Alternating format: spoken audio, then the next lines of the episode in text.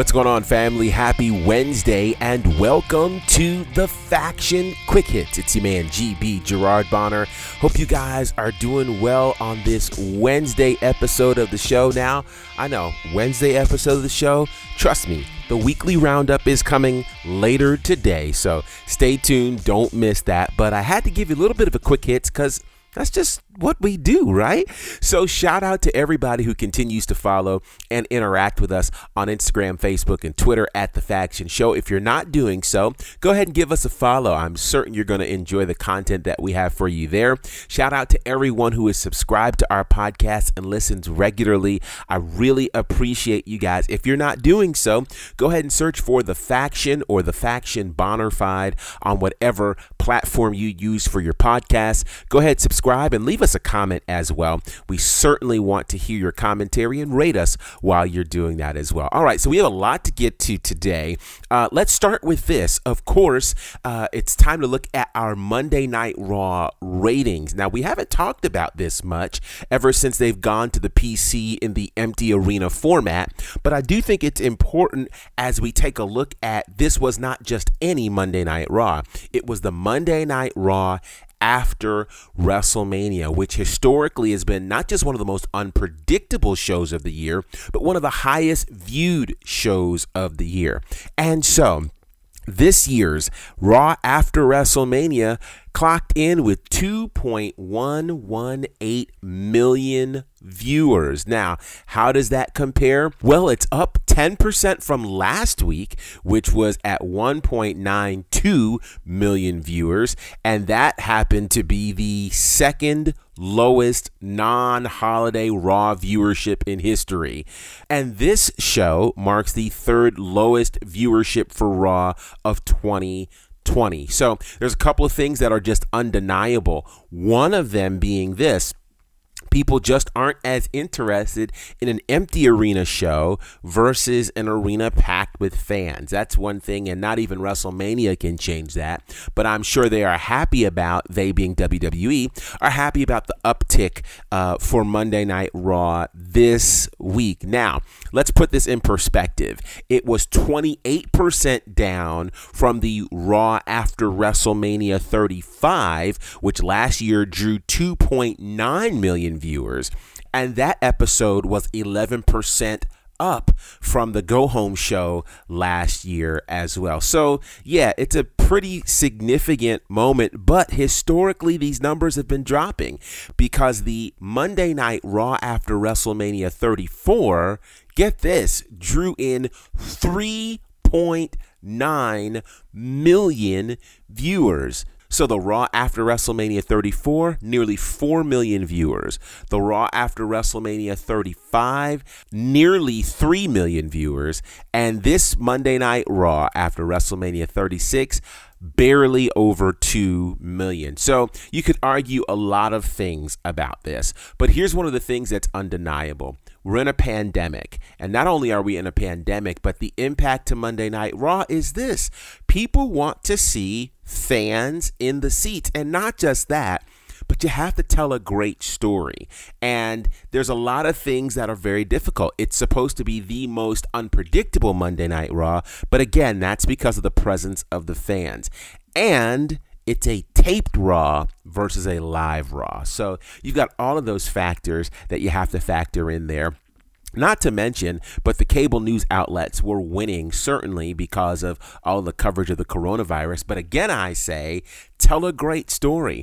I mean, let's look at it. Most of your top name talent from WrestleMania were not present for the Raw Go Home show. Uh, Drew McIntyre, the new champion. And let's just think about this, right? So normally the Raw after WrestleMania will start with whoever the champion is or the most significant moment from the night before. This year's image starting Raw after WrestleMania, a match between Asuka and Liv Morgan.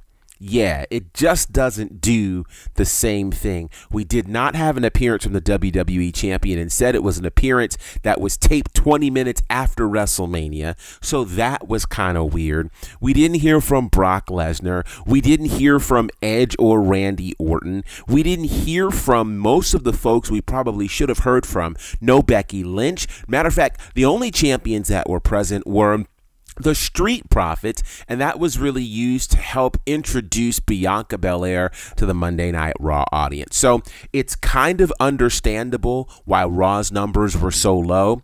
Here's the real question We've gotten through Raw, we've gotten through WrestleMania. What will Raw look like next week as now we're starting to build towards money in the bank? What are the stories that are going to be told? Uh, we don't know if it's going to be another taped show or if it will be live. We're not sure yet. So, a lot of interesting things to take a look at relative to Monday Night Raw. We're still waiting to see what SmackDown's going to look like this Friday, but hopefully they will take some cues from Monday Night Raw and bring in some of the folks we want to see or hear from post WrestleMania. Speaking of WrestleMania, uh, this particular day, April the 8th, marks a very unfortunate date in pro wrestling history, as it was this day six years ago that the Hall of Famer and former WWE champion, The Ultimate Warrior, passed away.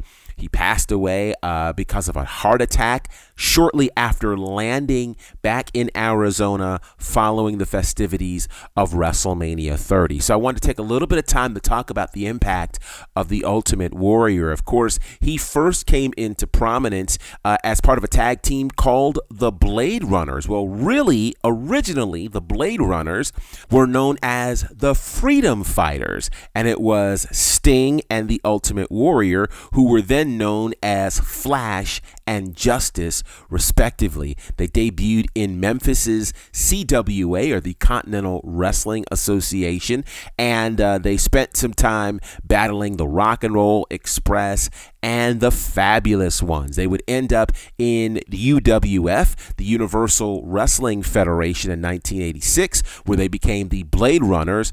Uh, the Ultimate Warrior would be known as Rock, and Sting would then be known as Sting. And so they certainly were a take on the Road Warriors. But the Ultimate Warrior really started to make some waves when he moved to World Class Championship Wrestling in 1986 and was then known as the Dingo Warrior. And there he had feuds with Ravishing Rick Rude. He also battled Buzz Sawyer and Matt Borne and became a tag team with Lance Von Erich, where they would go on to win the World Class Tag Team Championships. But it was in 1987 where things began to change, where he joined the WWE. And originally, he carried the moniker of the Dingo Warrior until, after lots of confusions about Dingo Warrior, Road Warriors, the modern day Warrior, they went with the Ultimate Warrior, and he made an impact very quickly. Who can forget SummerSlam 1988? Brutus the Barber Beefcake was scheduled to battle the Honky Tonk Man. The Honky Tonk Man, at the time and still is, the longest reigning Intercontinental Champion of all time. Well, that would be stopped after Brutus the Barber Beefcake, who was scheduled to battle for the Intercontinental Championship, had a parasailing accident. His face was destroyed. He could not compete.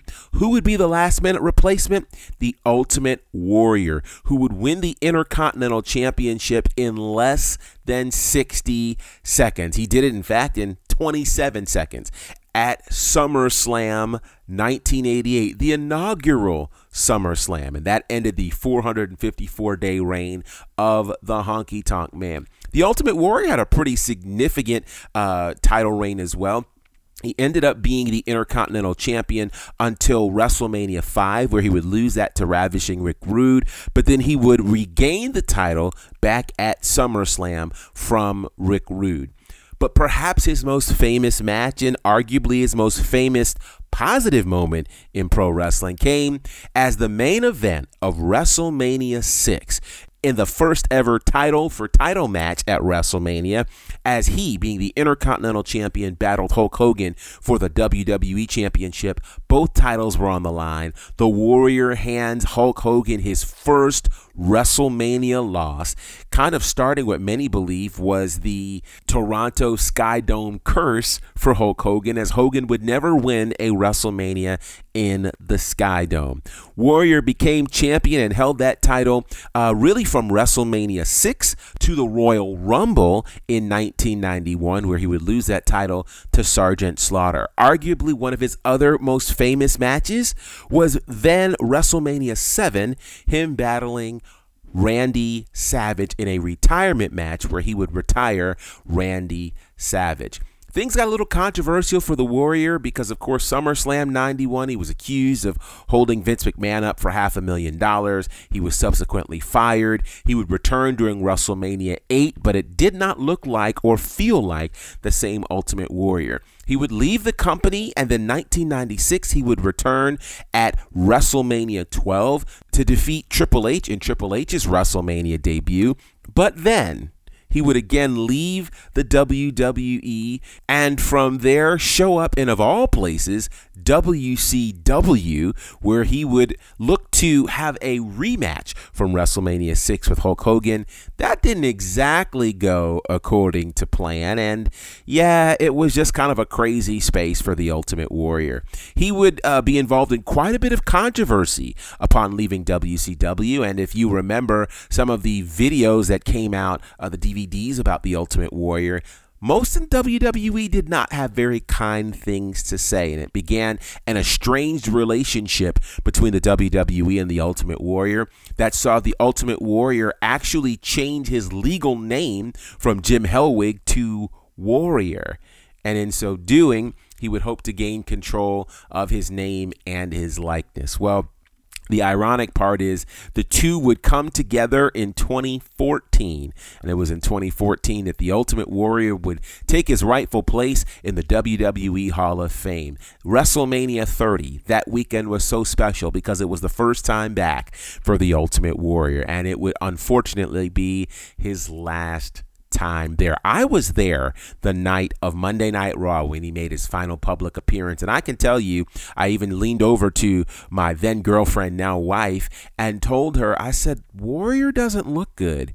Something's wrong. He was winded when he would shake the ropes. And, you know, if you go back and check out that video, um, he even spoke kind of cryptically. Not sure if he knew his own death was coming uh, the next day, but it was cryptic speech for sure. Be that as it may, the Ultimate Warrior would leave us April the 8th, 2014. His legacy lives on in a lot of ways, including the Warrior Award, which was created in 2015 at the Hall of Fame, uh, which was given not necessarily to wrestlers at all, but to fans and to other people who are making a huge difference and embody the strength of the Ultimate Warrior. So, long live the Ultimate Warrior who passed away this day in 2014. I want to ask you what you believe the legacy of the Ultimate Warrior is there's a lot of controversy that I did not get into, and maybe we'll dive into during the show today. Um, but what's your legacy and your memory of the Ultimate Warrior? And should the Ultimate Warrior be mentioned perhaps amongst the top 20 wrestlers of all time? I want to hear from you by way of social media. And if we hear from you soon enough, we might even mention it in this afternoon's podcast. So we definitely want to hear from you at the Faction Show on Instagram, Facebook, and Twitter.